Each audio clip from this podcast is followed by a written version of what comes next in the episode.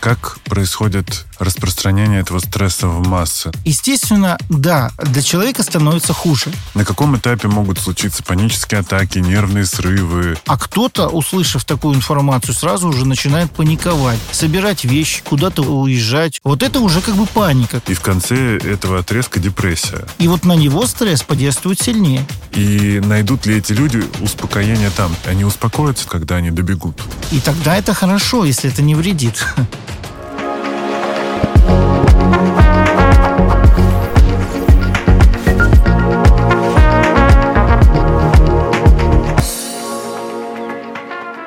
Вы слушаете подкаст «Накопились токсины».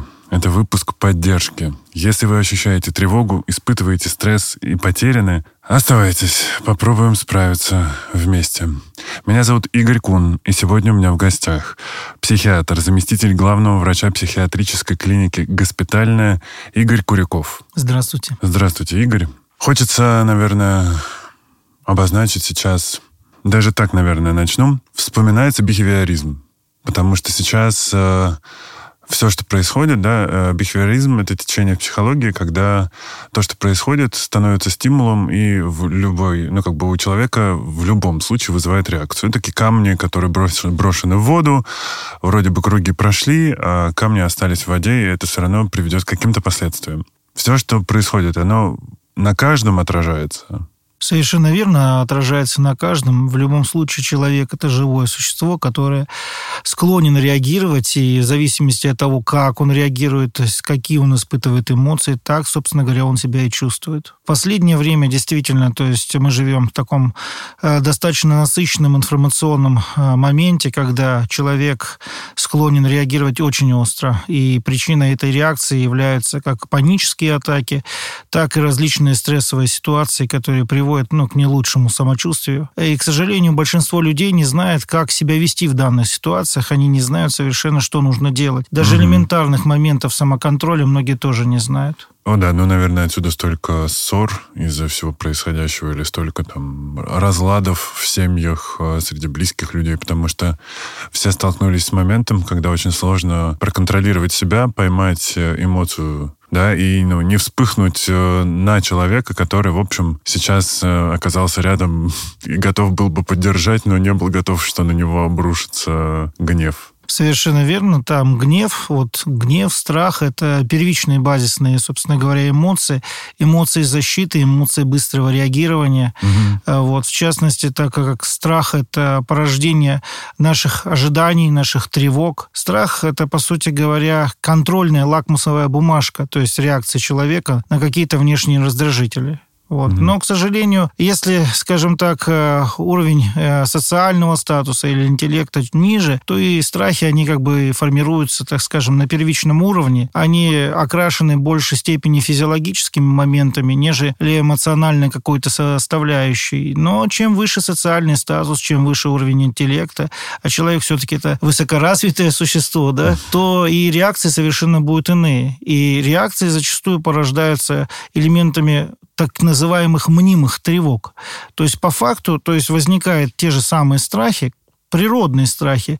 Но этот страх человек в большей степени себе в силу своей фантазии интеллекта проецирует внутрь, то есть накручивает, э, начинает каким-то образом его ну, а, гипертрофировать. И это уже перерастает в другую форму состояния, которая называется фобией. Фрейд mm. отличал вот, э, так называемые страхи истинные, то есть когда есть конкретный какой-то фактор, который приводит, например, к формированию этого страха, ну, вроде как огонь или там наводнение или гроза, сильные страхи. Mm. От так называемых патологических страхов это вот как раз вот эти мнимые основные страхи фобии. Да? То есть патологический страх – это страх, продуцируемый сознанием самого человека. То есть то, хм. что внутри него, и то, что человек гипертрофирует в зависимости от собственных особенностей. От своего статуса, от своего а, уровня социального положения, от своих а, особенностей темперамента вот, от личности своей. И вот эти страхи, как фобии, они очень сложны тем, как раз, что трудно поддаются контролю.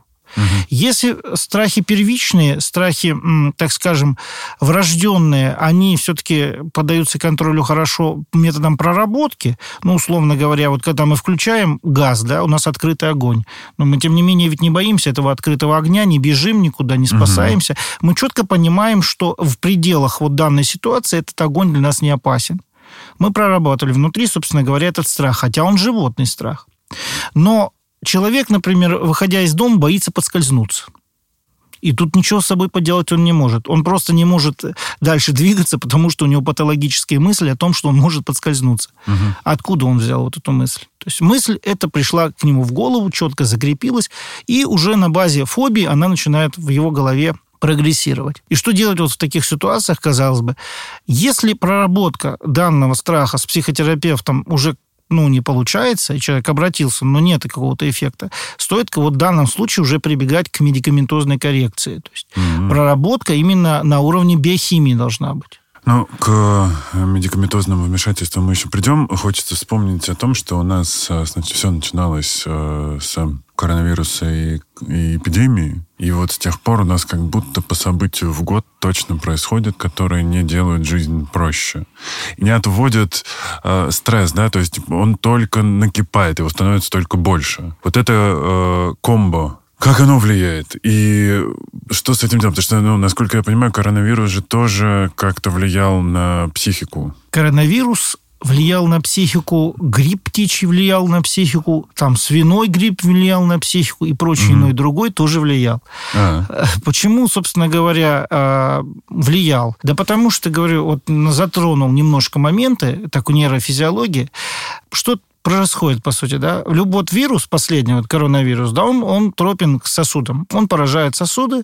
Угу. В результате того, что сосуды в центральной э, нервной системе, то есть нашей, то есть в головном мозге, начинают плохо, условно говоря, работать, зоны мозга начинают э, меньше получать кислорода. То есть нет, э, со, собственно говоря, э, адекватной работы этих зон, у человека начинаются те или иные изменения в центральной нервной системе.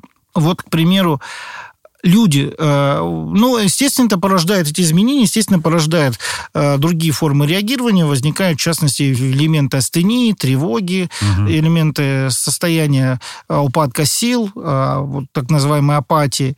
Вот это приводит к дестабилизации человека. Угу. Да, это если мы говорим про коронавирус и аналогичные вирусы. А вот то, что касается количества стимулов, вот этих камней, которые бросают в воду нашего душевного спокойствия.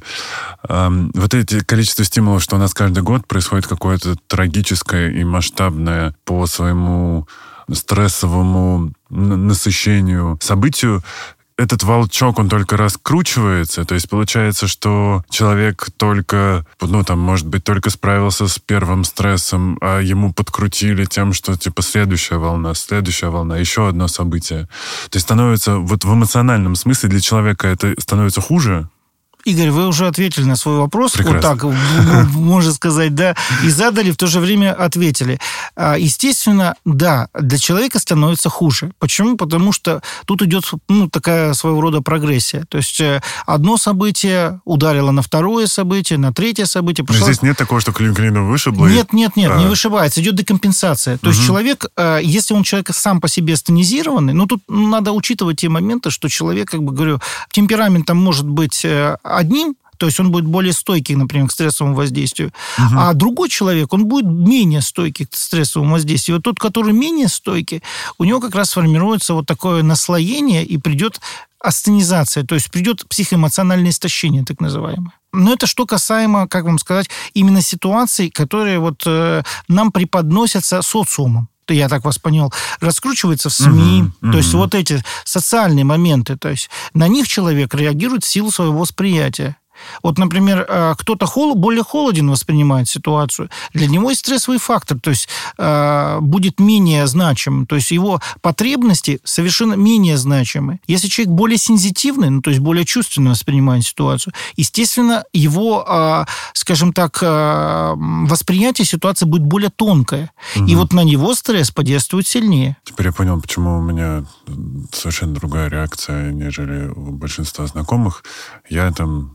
Я еще работал в новостях, я видел очень много всего, и поэтому у меня мало того, что есть фильтрация всей поступающей информации, а, к чему я всех всегда призываю, что дум-скроллинг, вот этот новое слово 2022 года, когда мы все листаем а, информационные ленты и подпитываем свою тревогу, это ни, ни к чему хорошему не приводит. Нужно, наоборот, научиться отделять зерна от плевел, научиться фильтровать новости, потому что э, кто-то там что-то сказал по какому-то источнику, по чьей-то информации, это вообще еще не э, факт, что случится. Поэтому пока вы не видите метеорит, э, летящий по небу, ну, наверное... Ой, сейчас вспоминается этот фильм э, «Don't Look Up». Ну, в общем, давайте не переживать лишний раз и не, не накручивать других. Наверное, так. Ну, совершенно правы. Насчет вот метеорита сказали, насчет многих событий совершенно верно отметили. Тут вопрос идет в том, что если человек даже априори чего-то боится и как-то хочет от этого избавиться, тут два компонента. Первое, он должен, во-первых, все-таки свой страх как-то материализовать, ну, то есть, чтобы оценить его. То есть, mm-hmm. он придать должен ему форму, потому что, ну, мы с вами можем, например, бояться того же метеоритного дождя, хотя рационально можем понимать, что это, возможно, даже очень-очень не скоро и вообще не произойдет, правильно, да? Mm-hmm. То есть, мы предполагаем, что это может гипотетически возникнуть, но, с другой стороны, вероятность этого настолько низка, что беспокоиться об этом причин нет. Но люди с тревожным компонентом, то есть психического реагирования, ним не важно, то есть э, будет он в принципе или не будет его, есть возможность, и это уже как бы дает повод ему беспокоиться этому человеку. Угу. Вот, то есть повод есть, все, то есть человек завелся, он уже начинает тревожиться. И вот как раз воздействие именно психологическое на такую группу, на такой контингент людей, то есть он как бы может найти, собственно говоря, свое отражение в их поведении. То есть, по сути, те же средства массовой информации могут определенным образом вселять, скажем, а, в массы определенный уровень поведения. Угу. Вот. То есть как бы это имеет большое значение в таком аспекте глобальном, если рассматривать. Хочется здесь, честно говоря, прежде чем мы перейдем к людям, которые тревожатся, и как им помочь, спросить э, вот про то, как есть у нас человек с э, сильной тревогой и на стрессе. Есть э, масс-медиа, которые там где-то что-то рассказывают. Как происходит распространение этого стресса в массы? Ну, то есть насколько сильно здесь влияют медиа, или все-таки один человек на тревоге и стрессе, который обзвонил всех своих друзей, сильнее в этом смысле мутит воду? все будет зависеть от того, насколько, еще раз говорю, человек это все воспринимает. Угу. Но есть же такое выражение, что капля долбит камень не силой, а частотой падения. Угу. Поэтому, собственно говоря, если планомерно, полномасштабно давать определенную информацию в массы, она закрепится. На уровне бессознательном она все равно закрепится. Угу. То есть человек начнет ее постепенно аккумулировать, динамить. Да, он может рассказать, конечно, всю эту информацию родственникам, но тут уже э, имеет значение такой так называемый фактор индукции. Ну, то есть, условно говоря, вот если... М- один человек кричит пожар, допустим, да, угу. а 20 человек стоят в сторонке, они не прореагируют. Но если будет кричать 20 человек пожар, и один человек будет стоять в сторонке, он побежит, куда побегут они. Вот угу. такому яркий пример. Так, тогда, наверное, лучше поговорить еще о том, что такое триггер, угу. и может ли стресс быть триггером? Он и является триггером. Угу. Триггер это пусковое звено, в принципе, любой э, ситуации, по сути. Триггер это фактор, ну как скажем, это фактор, который бьет в слабое место. Вот что такое триггер. Mm-hmm. То есть это пусковой механизм, то есть который запускает каскад тех или иных реакций в человеке. Угу. Человек же реагирует на уровне физиологическом и на уровне эмоциональном. Триггер оба этих компонента активирует, по сути. То есть он активирует эмоцию. Вот, ну, допустим, банально страх, да? Страх, что это эмоция физиологическая, прежде всего, например, это вегетососудистые изменения, то есть это учащение, учащение частоты сердцебиений, угу. это расширение зрачков, это э, цианоз, скажем, даже побеление кожных покровов, кровь при этом приливает к лицу, к мышцам. То есть человек как бы на активации находится. Уровни изменяется адреналина, глюкозы внутри организма. Это физиологические изменения. Mm. Что касается эмоциональных изменений, это как раз вопрос к тревожным компонентам, то есть в большей степени. Тут же могут быть различные проявления от э, уровня, так скажем, даже небольшой маленькой тревоги вплоть до оцепенения полного. Так называемый вот сонный паралич, страх же тоже, да. То есть человек угу. не может проснуться, по сути. И он же не может ничего сделать, и пошевелить рукой не может.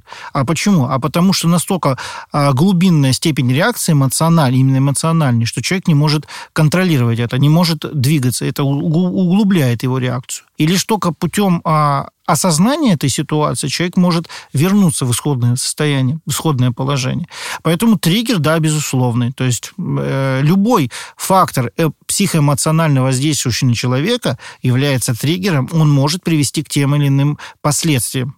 Тогда получается, что у нас есть сейчас очевидный триггер, но у нас есть еще и фон, потому что мы сейчас погружаемся в серую осень. К сожалению, в нашей стране 9 месяцев теперь будет серости, слякоти и серого неба. Как в комбинации это теперь работает? То есть может ли, ну, учитывая, что осенью, наверное, какие-то есть обострения или учащаются случаи там депрессивных эпизодов и так далее. Тут сверху мы еще добавляем триггер в виде стресса. Насколько сейчас увеличится симптоматика тех же депрессивных эпизодов или там панических атак. Сейчас эти случаи станут вообще нормой и будут повсеместны. У тех, кому суждено э, реагировать особым образом, они увеличатся действительно. Mm. То есть, да, есть люди, которые испытывают предрасположенность к различным формам психических расстройств. Вот. Данная ситуация, конечно, не даст им ничего хорошего, лишь подхлестнет, э, скажем так, э, их продуктивные моменты. То есть он действительно, человек начнет реагировать остро и начнет загоняться этой ситуации. Может быть обострение психического расстройства, опять же, подчеркиваю, если он к нему предрасположен. Угу у человека... Предрасположен, мы имеем в виду, просто слово суждено может людей повергнуть в шок, в смысле генетическая предрасположенность. Генетическая предрасположенность, к... да. То есть есть понятие генетической предрасположенности. Вот кому-то, да, как говорится, говорится суждено, кому-то нет. Все угу. равно. То есть есть такое выражение. Поэтому э, те люди, у которых есть генетическая предрасположенность к различным формам психических расстройств, данный э, фактор в целом будет на них влиять, да. И уровень, психических, уровень психических расстройств может увеличиться в связи с вот данной ситуацией. То, что говорите времена года, то есть, ну, сейчас четкой корреляции между психическим, обострением психических заболеваний и временем года нет. Mm. Если какой-то период времени назад, ну это по наблюдениям личным, если какой-то период времени назад можно было какой-то отметить механизм корреляции, mm-hmm. то сейчас нет. Э, получается, что даже, например, летом, казалось бы, да, летом все хорошо, солнце, все, казалось, отдыхай, и все нормально, но тем не менее нет. То есть летом а, частота, например, а, обострения психических расстройств, по последним данным, гораздо чаще бывает, чем, например, той же осенью. Ничего себе. Да, вот такие вот есть изменения. Поэтому говорить о том, что есть четкая корреляция, вот осенний период и много людей там, э, нет, такого как бы я не замечал в последнее время. А, тогда может ли вот этот хронический стресс и тревога приводить к депрессии? Ну, разумеется, может. То есть хронический mm-hmm. стресс и тревога, она может приводить к депрессии. И даже не только к депрессии, глубоким неврозом может приводить. Ого. Тогда можем ли мы как-то расчертить, где, ну, во-первых, какие-то признаки там первых, не знаю, тревожных просто состояний, чтобы человек понимал просто, что с ним что он не катится к депрессии, что это просто его тревога, и как, каким-то образом с ним можно справиться. Где-то посередине, наверное, будет дистемия, да, вот, вот это уныние и апатия, и в конце э, этого отрезка депрессия. Как человек проходит вот этот путь, может ли он себя затормозить? То есть, типа, этот же стресс, он не, не прекращается пока что. И может быть вероятность, что люди, которые сейчас в особой тревоге или они в тревоге с февраля, уже сейчас вот под этим новым триггером быстрее дойдут до депрессии. Как, на, как себя поймать? Вот давайте попробуем начать с тревоги, какие могут быть признаки и что делать. И попробуем приблизиться к депрессии, чтобы человеку как-то предостеречь? Ну, что такое тревога? Это тревога, это ожидание э, какой-то нехорошей ситуации, по большому счету. Человек начинает просто-напросто э, входить в состояние э, какого-то э, ожидание беды. А, тревога же это всегда о будущем. Да, конечно. Тревога угу. в том-то и дело, это всегда о будущем. То есть вот ожидание беды. Вот ожидание этой беды человека начинает тяготить, а, начинает его дезморализовывать. То есть человек не может сконцентрироваться. По сути, тревога это, это эмоция, а, одна из вариантов страха. Вот, по mm. сути, это, это компонент страха, тревога. Компонент страха. То есть mm-hmm. это может быть то есть что такое страх? Страх, я уже подчеркивал, это эмоция, реакция нашего организма на какую-то опасность. Угу. Вот. В частности, то есть может быть он э, искусственный этот страх сформированный, то есть это различными факторами социума, может быть природный. Вот так вот тревога – это компонент этого страха. И действительно она связана именно с ожиданием чего-то нехорошего. Когда такой механизм у человека формируется на протяжении длительного периода, он чего-то ждет. Естественно, он внутри истощается. Естественно, угу. его механизмы саморегуляции ухудшаются. Человек не может работать нормально. Человек не может заниматься привычным делом. То есть то, это что... все уже на уровне тревоги. Это происходит. на уровне тревоги, угу. то беспокойство, понимаете? То есть вот эта мысль фиксируется в центральной нервной системе у человека, да, что угу. его что-то беспокоит. И это заглушает все остальные другие потребности человека. Вот у него только есть вот эта патологическая мысль, которая его беспокоит. Он начинает тревожиться. При этом, чем глубже степень тревоги, тем глубже декомпенсация. А что касаемо, вы вот сказали, депрессивного состояния, депрессия – это уже пролонгированный по времени механизм. То есть если вот это состояние внутренней тревоги длится, например, на протяжении там, четырех, условно говоря, месяцев, то и при этом э, идет механизмы нарушения саморегуляции человека, то, то вот уже тут полноценно можно поставить диагноз депрессии, когда у него есть идиаторная, моторная заторможенность, заторможенность моторная, идиаторная, когда снижение есть каких-то определенных интересов в силу истощения, и это все на протяжении, например, 4 6 месяцев, это уже депрессивный эпизод. Вот оно как происходит. И как это, вы сказали, уловить, да, как почувствовать. Но как угу. только человек э, начинает понимать, рационально понимать, ведь кто-то же не понимает, что Но здесь очень важна осознанность. осознанность, правда. да, конечно. И вот когда вот он начинает понимать, что что-то с ним происходит не то, первым делом он э, думает, ну, давай-ка я отвлекусь, допустим, ну что там, схожу там в бассейн, я не знаю, куплю абонемент в спортзал, допустим. Ну, бассейн, кстати, хорошая история, потому что на нашем коже, на нашей коже же много же всяких рецепторов, это, наверное, будет таким хорошим отвлекающим Хорошим, фактором. как и спортзал. Любое э, физическое, скажем, взаимодействие, то есть это ага. Придает определенный механизм изменения нашего мышления. Ну и дофаминовый есть, заряд наверное. И дофаминовый заряд в том числе. В здоровом теле здоровый дух, как угу. говорят, да. Вот, поэтому кто-то пытается через это выйти на стабилизацию. Значит, получается хорошо. Угу. А кто-то идет другим путем, более коротким. То есть он сразу обращается к психотерапевту, подчеркиваю, там не к психологу, а именно к психотерапевту. Угу. Значит, с конкретным предложением, что в организме что-то нужно поправить. Надо или проработать, или скоррегировать это все медикаментозно.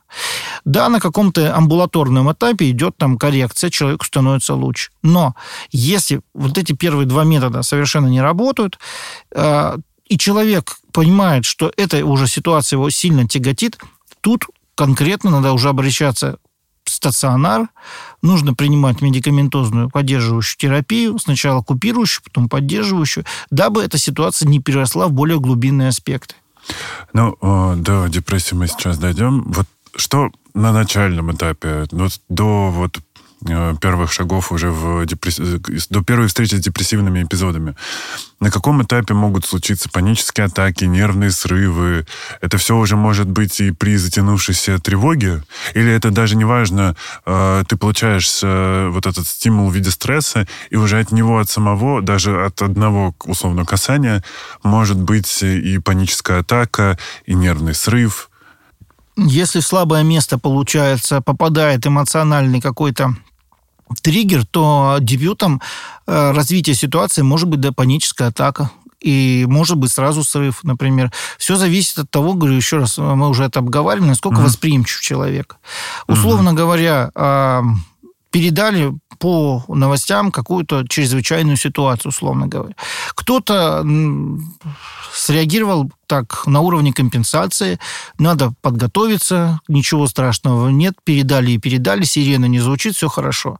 Угу. А кто-то, услышав такую информацию, сразу уже начинает паниковать, собирать вещи, куда-то уезжать, убегать угу. и так далее. Вот это уже как бы паника, как вы сказали. Вот это э, результат уже панического действия. То есть человек начинает э, принимать какие-то хаотические движения, не осознанное. То есть уже без сознания и бессознательная часть человека его подталкивает к каким-то действиям. Вот и первостепенный момент какой тут, и, или бей, или беги, да. Угу. Вот, значит, кто-то подумает, наверное, надо бежать. Вот животный инстинкт сработал. Человек собирается, бежит. Вот вам декомпенсация, острая декомпенсация. Угу. Или паническая атака та же самая. То есть вот услышал что-то, сердце закололо, дыхание сперло в груди, и человек начинает впадать в такой жуткий глубинный стресс, после чего это перерастает все состояние латентной тревоги, то есть вроде как паническая атака прошла, купировалась, а тревога никуда не делась. Тревога продолжает действовать. Угу. И чем дольше она действует, тем хуже становится. И как снежный ком ситуация накручивается и перерастает в более глубинный уже, в депрессивный фон. Я вот думаю, а если у человека э, реакция на тревогу замереть? Это ну, может перерасти в какую-то вот ангидонию, апатию, ничего не делание, и из-за этого тоже привести к депрессии. Ну, то есть он останется в этой тревоге, не будет выходить, э, изолируется, ну, как бы окопается, по сути, да, вот у него такая реакция защитная. Но в итоге он просто сделает себе хуже тем, что он так закрылся. Ну, а помните начальные волны коронавируса, как люди по несколько месяцев сидели дома, и что с ними происходило? Я интроверт, я кайфовал. Ну вот опять же, вы тоже ответили, да, кто как воспринимает. То есть если вы интроверт, то есть как бы вы и кайфовали, а кто-то, а кому-то в тягость было вот сидеть в четырех стенах. Вот. Если это в рамках острой реакции, например, на стресс какой-то, ну, как говорится, возникнет ситуация, но он потом отпустит. То есть, если не будет э, длительно продолжаться воздействие триггера, то есть воздействие там какого-то раздражителя, да, эмоционального плюс или физического, то, как правило, каких-то, может быть, тяжелых последствий не сформируется. Но если ситуация будет длительно воздействовать на человека, естественно, у него сформируется какой-то определенный уже синдром. Сейчас будет вопрос от меня, как от душнилы. На самом деле, те, кто слышал, может быть, эпизод с Кириллом Сычевым, знают всю историю, поэтому пересказывать не буду. Я с, уже, наверное, второй месяц на антидепрессантах. А я принимаю Бринтеликс, и тут у меня вопрос. Мог ли он тоже здесь поучаствовать и помочь мне справиться со всем происходящим? Ну, мог, конечно. То есть, э, что делают же антидепрессанты, по сути? Они же мне химические процессы в центральной системе меняют, стабилизируют. Угу. Поэтому, конечно, естественно, мог помочь. То есть, и э, сделать, скажем так, восприятие ситуации менее травматичной. А есть смысл нам, людям, которые принимают антидепрессанты, а, я как бы, если коротко, это не моя прихоть, это потому что у меня а, в июне а, там был ложный диагноз, я год назад перенес операцию на мозге, и в июне якобы нашли новую опухоль, и я из-за этого не мог две недели выяснял, что у меня там за диагноз. И на самом деле, когда выяснилось, что все хорошо, я за эти две недели изнасиловал свою, простите, нервную систему уже окончательно. Поэтому я принял решение дойти до психотерапевта, она сказала, что депрессии нет, нет, просто есть э, участившиеся депрессивные эпизоды, которые неплохо бы выровнять.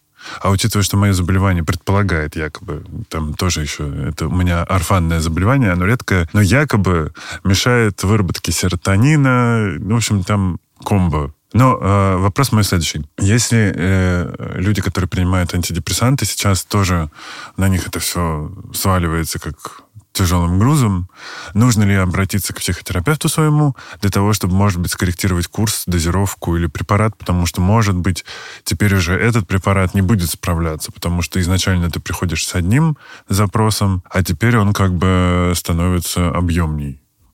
Понятно. Ну, Игорь, что в такой ситуации делать? Когда человек принимает антидепрессанты, в первую очередь, и знает, что он их принимает и для чего их принимает, он четко э, верифицирует те изменения, которые в нем происходят. Угу. И вот если человек чувствует, что э, препарат начинает работать как-то не так или не работает в должном моменте, он, конечно, пойдет к специалисту. Я понял. Я еще не пошел, но я пойду. Потому что я не ощущаю уже никакого эффекта. Вот. Поэтому, то есть, э, препарат, он же как? Он уже может терять дозировку. То есть, э, не хватает просто банальной дозировки. То есть, организм э, входит в стадию там резистентности, сопротивляемости. То есть, нужно повышать эти дозы. Или же, например, препарат сам по себе не подходит вот человеку. То есть бывает, принимает лекарственный препарат, ну, нет эффекта. Дозу выше делаем, ну, эффекта нет. Тогда или комбинируем, или меняем. То есть тут надо четко знать э, особенности человека. То есть не просто назначил лекарство и вот, вот при, принимай, и все будет хорошо. Нет. Нужно подбирать лекарственный препарат. Вот в этом как раз и особенность назначения. То есть зачастую многие специалисты амбулаторного звена, вот, исходя из своего базисного опыта, считают, ну, давай-ка я назначу, вот, например, э, вот тот же Бринтеликс, да, угу. и я гипотетически считаю, что он поможет, допустим. Угу. Но человек пьет его, например, месяц, и он говорит, доктор, ну что-то не помогает. А он говорит, вы мало пьете. Вы его мало, говорит, пьете. Пейте три месяца. А потом придите. И если не поможет, что-то подумаю. Так надо на начальных этапах смотреть. То есть, Но это в любом же случае он должен накопиться. Там, ну, конечно, две недели он накапливается, mm. условно говоря. Но уже клинич... ну, к концу месяца уже клинический результат должен быть человек. Mm. То есть уже должен быть. То есть клинический результат. То есть видно, что происходит, какие-то изменения должны быть. Если изменений нет, значит что-то не то. И, наверное, последний душный вопрос от человека на антидепрессантах. Э, как сейчас с ними на рынке? Они пока не пропадают? У нас э, есть препараты, поэтому мы как бы затруднений не испытываем с ними. Mm-hmm. То есть, но в глобальной сети люди вроде как говорят, что да, дефицит определенный создается. Но тут же, опять же, он может и искусственно создаваться. Ну, потому что все пошли купили. Ну, конечно. Угу. Поэтому, как бы, ну, проблем мы не испытываем. В нашем учреждении, как бы, нет проблем с лекарствами, в частности. Угу. Ну что, тогда, наверное, коротко коснемся депрессии. Не хочется, конечно, людей пугать совсем, но предостеречь. Мы уже здесь говорили с этим же Кириллом с чем про депрессию, но просто на всякий случай. Что человек испытывает в первых, там, на первой неделе, когда его уже а, ну, не первая неделя, да, это же странно, это же не вирус. Ну, в общем, когда человек уже э, подвергся депрессии, уже где-то что-то в нем зародилось, вот две недели что за эти две недели, насколько я помню просто, что симптомы должны продлиться две недели, что человек испытывает, как ему себя поймать на том, что сейчас дальше уже точно нужно идти, потому что даже все-таки к психо- психологам и психиатрам идут э, в редком случае, потому что сначала есть ну, стигма, так или иначе, что да ладно, что там я друзьям вынесу мозг, ничего страшного послушают. Или, ну ничего, сейчас немножечко потревожусь, все пройдет.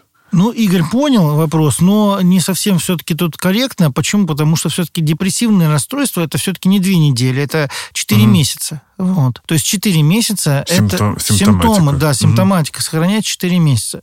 Вот это критерии формирования депрессии. Все, что до, это как бы различные эмоциональные э, изменения нижнего регистра. То есть это может угу. быть наслаиваться тревога, например, тревожное состояние. Это угу. может быть э, какой-то а, апатобулический синдром. То есть это синдромы, различные угу. состояния. А состояние это депрессивное, которое формируется, когда эти синдромы длятся больше уже нескольких месяцев месяцев. Вот тогда депрессия. Но а, вы правы в том, что человек идет к специалисту гораздо раньше. Вот он приходит, как вы сказали, через две недели и говорят, доктор, вот знаете, у меня вот депрессия. А он говорит, а вы почему так думаете, что у вас депрессия? Ну, потому что вот у меня нет сил что-то делать, у меня нет настроения, привычные ну, допустим, вещи. вкус пропал не... не по той причине, по которой сейчас Ну, принято. вкус пропал, это уже более тревожный компонент. Человек тревожится, что у него вкус а. пропал. Это же не, не симптом как такой. А, но Причина, потому что он приходит к психиатру, в частности, может быть и такая, что вкус пропал. Mm-hmm. То есть, но, как правило, сейчас уже многие знают, почему пропадает вкус. Да. Вот, поэтому. А приходит человек с э, конкретными жалобами на свой э, эмоциональный фон и на том, что в большей степени на то, что не хватает сил делать привычные вещи. Работать, угу. смотреть за семьей, за домом, вот эти моменты. И в зависимости от э, степени тяжести вот этих проявлений ты уже оцениваешь тогда, насколько глубинные изменения. Если эта вся ситуация длится действительно на протяжении длительного периода, то есть ну, там несколько месяцев, это надо, естественно, эту ситуацию лечить медикаментозно, потому что сам человек из нее уже не выберется. Если это действительно какой-то короткий период, ну пусть две недели, да, две недели, то есть можно попробовать просто, говорю, замену вот этих, э, вот этого состояния человека заменить э, какими-то вот нагрузками физического плана. Он говорит, мне тяжело. Я говорю, сходите в бассейн. Он говорит, мне тяжело. А вы сделайте, допустим, ну, пробный какой-то поход. То есть раз угу. сходите и посмотрите на свое состояние. И человек может зачастую отметить, да, мне стало легче, казалось бы, да, сил вроде нет, но стало легче. Как почему? Да потому что силы это на уровне астенизации идут, психоэмоциональной астенизации. Тело-то работает физически хорошо, но а, а мыслительный процесс человека, то есть не позволяет ресурсам полноценно а, реагировать внутри тела.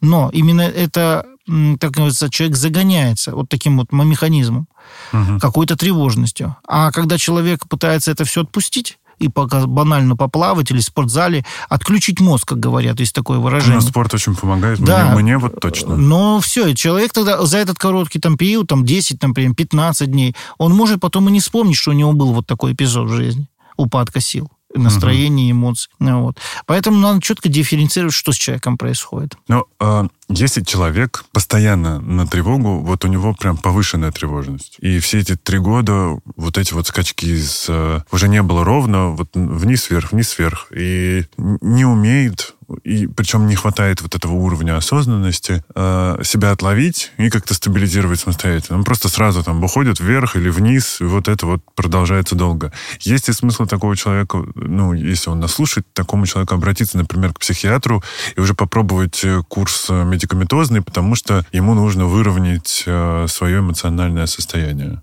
Конечно же, смысл-то есть, но тут же два варианта, э, которые препятствуют. Первое, ну, во-первых, если это долго, у него, вы говорите, уже сами, Игорь, отметили, нет сил. И второе, уровень осознанности. То есть он-то э, с уровнем своей критики-то страдает, он же не понимает, что с ним что происходит, угу. что-то не то. А вот. Если человек осознан э, в своем желании обратиться, он обратится. Но когда процесс запущен далеко, то критики уже нет. Тут на помощь приходят сердобольные родственники или друзья, угу. те, которые видят, что происходит, э, и уже каким-то меры принимают, то есть уговаривают, говорят, давай сходим, то есть вместе там, давай посмотрим хотя бы просто там, что там скажут и так далее. Вот в таком аспекте тогда да. Но сам человек на, на данном этапе может просто не сориентироваться и процесс запустить. Угу. Ну, попробуем поговорить теперь про способы справиться. Вот уже назвали спорт. Я обожаю это мой главный способ вообще справляться с любым стрессом в жизни. А, там, не знаю, от бокса до просто интенсивных тренировок. Просто потому что особенно групповых, у тебя вырабатываются сразу все э, нейромедиаторы, да, и дофамин, и окситоцин, и серотонин, потому что ты в группе, ты преодолеваешь себя, ты идешь к цели, потому что тебе надо за час выдержать все испытания, и ты в конце еще весь счастливый, обнимаешься со всеми, все друг другу похлопали, сфоткались, выложили в соцсети, получили социальное одобрение, потрясающе невероятно. Всем рекомендую. А какие есть еще способы помимо физической активности? Ну, способов-то много. Самотерапии, скажем так. Я понимаю, угу. способов много, кто во что гораздо, как говорится. То есть можно и там йогой заняться. Вот спорт-то он как бы как... Спорт это условное понятие, угу. что там может быть и футбол, и йога, и там шейпинг, я не знаю, керлинг, все что угодно. Угу. Теннис, бадминтон. Все это спорт, понимаете? Вы привели более контактные виды, там, например, там бокс там, и прочие моменты. Вот. А, можно заняться плаванием, тоже об этом говорилось. Угу. Кто-то уходит в элементы там само скажем так, регуляции, то есть это дыхательные какие-то практики различные, то есть используют. Э, кто-то ходит на массаж, то есть такие физиопроцедуры посещает. То есть способов очень много, то есть э, каждый выбирает для себя что-то конкретное.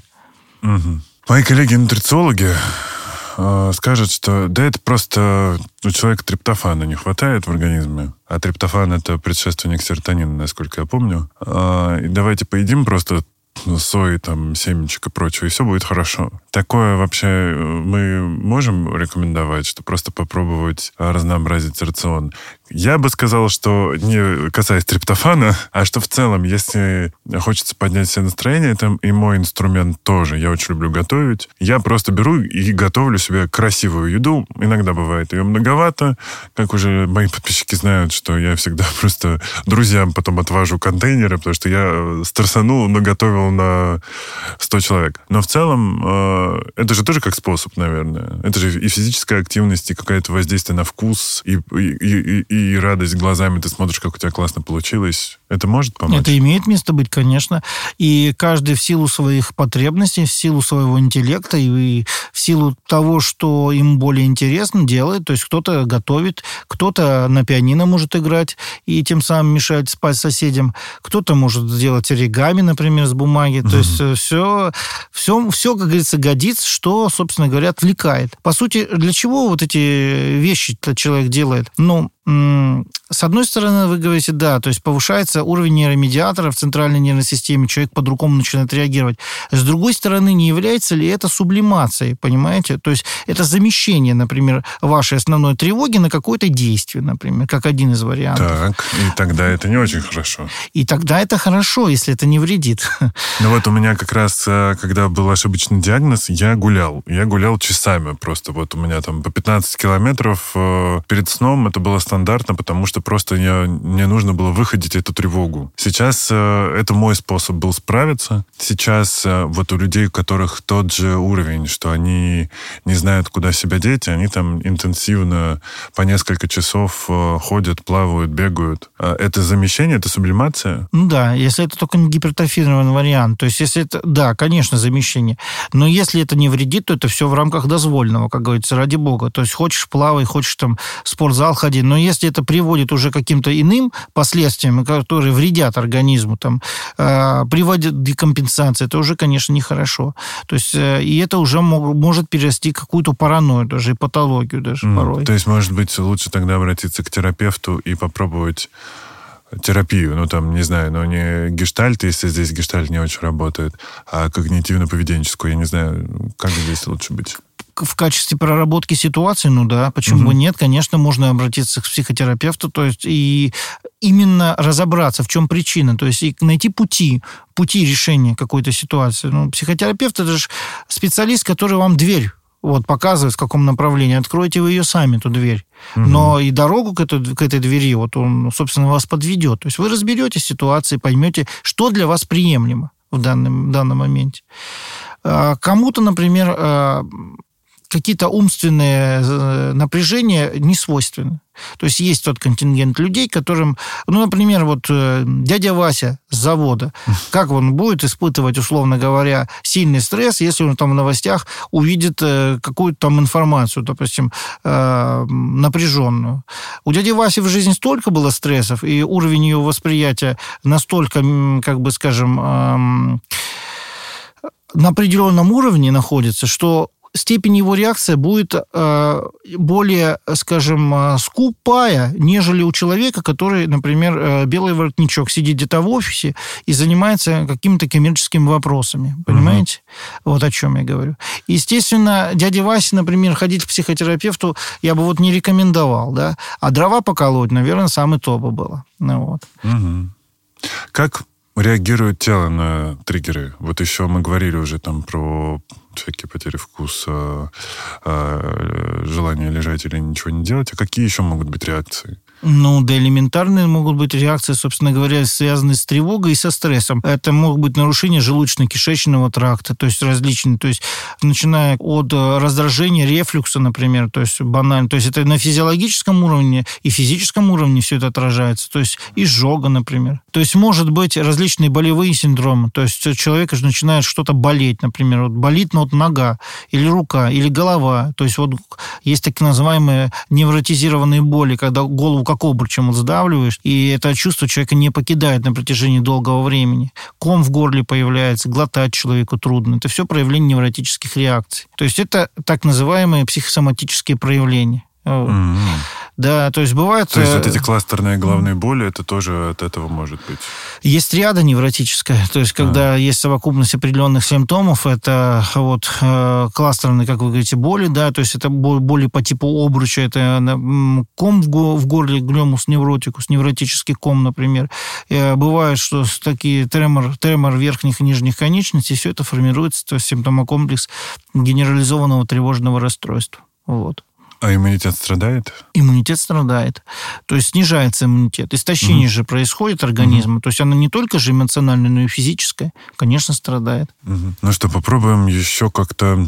Мы всю картину обрисовали. Мне кажется, в общем, людям плюс-минус должно быть понятно, что с ними происходит. Для тех, кто даже ходит на терапию, но в любом случае, я надеюсь, что у вас сейчас есть рядом кто-то, кто может помочь, и с кем вы можете объединиться для того, чтобы пройти все эти тревожные дни, да, и этот тревожный период, этот этап. Как э, людям взаимодействовать сейчас? Вот я, например, применяю здесь предлоги «об» и. Если вы вдвоем одинаково реагируете на тревогу, то вы можете вместе друг с другом как-то эту тревогу прожить и справиться с ней. Но если вы с ваша, ваша реакция с отрицательной валентностью, то есть вы на негативе, вы очень агрессивны в этот период, то может так случиться, что вы как бы ударитесь об этого человека, и он об вас поранится, и вы об него поранитесь. Ну, то есть это вот мое такое представление. Ну, как бы я человек с прокачанной осознанностью. А что мы можем еще посоветовать людям, как, которые сейчас э, очень сильно тревожатся, как им взаимодействовать? А, в зависимости от э, их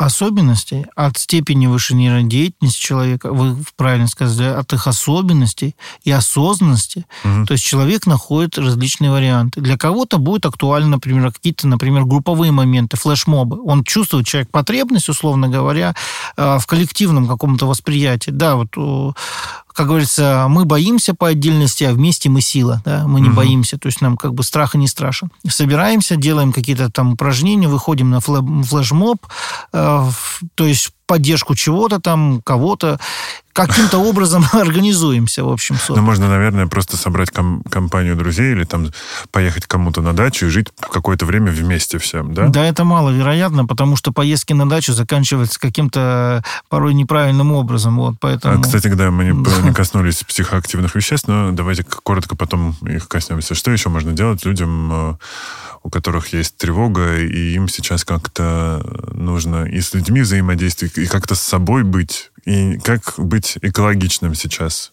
Можете дать какие-то советы? Можно дать совет. То есть человек пытается в первую очередь защитить себя, то есть от этой тревоги. То есть он, mm. он да, он хочет как бы оградить себя, то есть и ищет соответствующие варианты. Mm. Кто-то замыкается и уходит вглубь себя, то есть и, э, скажем, занимается моментами такие, как чтение книг, например, э, или там э, музицировать человек, то есть, то есть творческая личность, то есть начинает музицировать. Да. Кому-то это условно все претит, и человек хочет ну, какой-то больше иной реализации. Вот переходит, например, в какие-то активные виды деятельности. Например, если раньше э, человек боялся, например, прыгать с высоты, его там тяготило это, то сейчас на фоне вот общего стресса и общей тревоги может, например, попробовать такие моменты, казалось бы, да.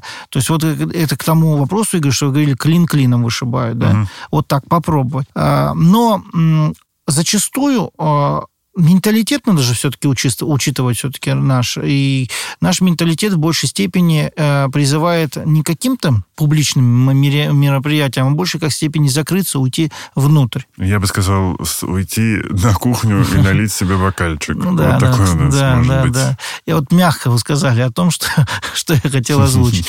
Да, зачастую, то есть, да, вот как раз народ уходит в потребление, залить тревогу, как говорится. Залить, заесть, да. Да, да. Это не есть лучший вариант, конечно, но вот, вот последнее время как раз вот случаи вот такого механизма ухода от проблемы, они участились. То есть психоактивных веществ, ну, давайте говорить про алкоголь в данном случае, а, ну, у нас, надо сказать, и доступность его улучшается, если так можно выразиться, потому что, правда, магазины уже алкогольные на каждом шагу. И то есть у нас э, человек привык э, вот таким образом справляться с проблемами. В большинстве случаев, да. То есть угу. это самый наиболее легкий способ ухода от ситуации. То есть именно уйти, изменить степень своего сознания, то есть... Э, Но это же то, так краткосрочно, это вот ты пока употребляешь, и дальше проснулся, мало того, что плохо, но у меня не бывает похмелья, поэтому мне все равно, но я не пью. А вот человеку, которому еще и плохо с утра, и все, и действие это прошло, то есть э, в этом смысла никакого. А еще наверняка какие-то могут быть последствия от того, что ты так э, с собой обращаешься, но Пос... не помимо здоровья. Да, Игорь, там последствия это будут однозначные, вот,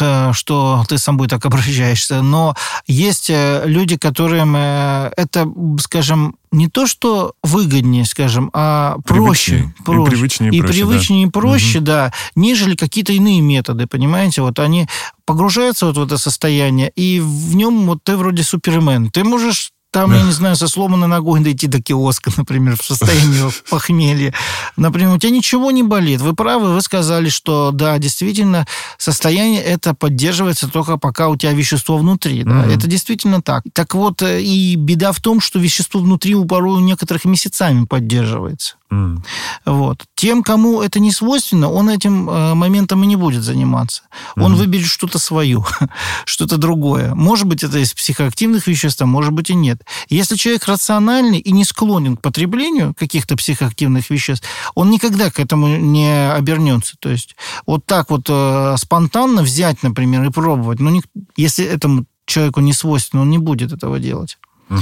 Он войдет что-то свое. Или он будет там, например, в домашних условиях где-то хандрить, или реализовывать себя в каких-то, скажем, адреналиновых моментах, там, например, я не знаю, кто там, кто-то любит на мультике гонять. Прыжки с парашютом, да-да-да. Да, и так далее, и так далее. Давайте обойдемся острой едой. Ну, Пусть будет это. Получается, что есть люди, которые сейчас уехали. Есть такие, да. Их очень много, и это не первая волна. Они же наверняка этот стресс растянули. То есть те, кто замер, они уже немножечко отмирают. А те, кто вскочил и побежал, они растянули, и их, э, ну, как бы, их путешествие только началось. У них свой путь, будем так говорить. Вот те, кто выбрали вот такой механизм движения, угу. в основу данной ситуации пришло не только, скажем так, а, животный инстинкт самосохранения, понимаете, а тут более такие, более иные, уже не базовые качества, то есть человека, а социальный уровень, определенный социальный статус. Вот эти моменты легли. То есть, понимаете? То есть... Но кто-то же убежал уже и не в первый раз, кто-то уезжал, вернулся, сейчас случилась частичная мобилизация, он снова уехал. А, я даже не знаю, здесь э, это уровень тревоги же тоже может играть роль. И найдут ли эти люди успокоение там? Ну, помимо того, что они убежали от каких-то конкретных причин, э, с точки зрения психики своей, они успокоятся там, когда они добегут? не успокоится. Это же психотическая реакция. То есть, как mm. бы вот он на данный момент, тут у него возник э, какой-то эпизод, да, он среагировал, он побежал. Он прибежал, он посмотрел ситуацию, а когда он, а если там его где-то ждут, куда он побежал, это один момент условно uh-huh. говоря, да, приехал, там есть люди значимые для тебя, то есть которые могут тебе оказать поддержку на каком-то определенном этапе, а если этого нет, ну, вот собрал чемодан, человек уехал, например, ну, за рубеж. Там, кто его там ждет? Это же другой уже уровень стресса. Это, это уровень социальной там адаптации, да. То нужно найти жилье, нужно устроиться на работу, нужно каким-то образом себя обеспечивать, что это не стресс. Так вот тот стресс, который здесь, ну, скажем так, или в начальном этапе у него заложился, он будет просто прогрессировать в дальнейшем. Он все равно приведет к той или иной степени какой-то терминальной реакции. Все равно это произойдет. Только вопрос времени. Ну, тогда, раз уж мы про время. Время лечит? А, время лечит, да, время лечит. Но лечат специалисты быстрее, нежели время. Друзья, я надеюсь, что мы вселили вас э, хотя бы толику спокойствия, помогли вам и нарисовали карту, по которой вы можете пройтись и посмотреть, э, нет ли у вас симптомов, нет ли у вас чего-то, что вас беспокоит сейчас, с чем вы могли бы пойти к специалистам, потому что иногда друзья и семья не помогут. Тем более, если они тоже, а они тоже, находятся в стрессе, в тревоге, и уже тоже, наверное, им тяжело выносить и себя, и чужие эмоции. Поэтому, наверное, от меня э, будет совет такой, побудьте экологичными, и если вы можете отследить свои эмоции, то спросите, прежде чем выливать все на человека, готов ли он это принимать, а лучше поймав себя на том, что уже затянувшаяся тревога, что вы боитесь и не хотите депрессии, что вы, возможно, э, ощущаете панику, то лучше дойдите до специалиста, тем более, что сейчас это довольно доступно. Выход есть всегда и в любой ситуации, просто нужно сделать правильный выбор. Подкаст «Накопились токсины». Сегодня у нас в студии был Игорь Куряков, психиатр и заместитель главного врача психиатрической клиники «Госпитальная». Спасибо. Меня зовут Игорь Кун. Услышимся. thank you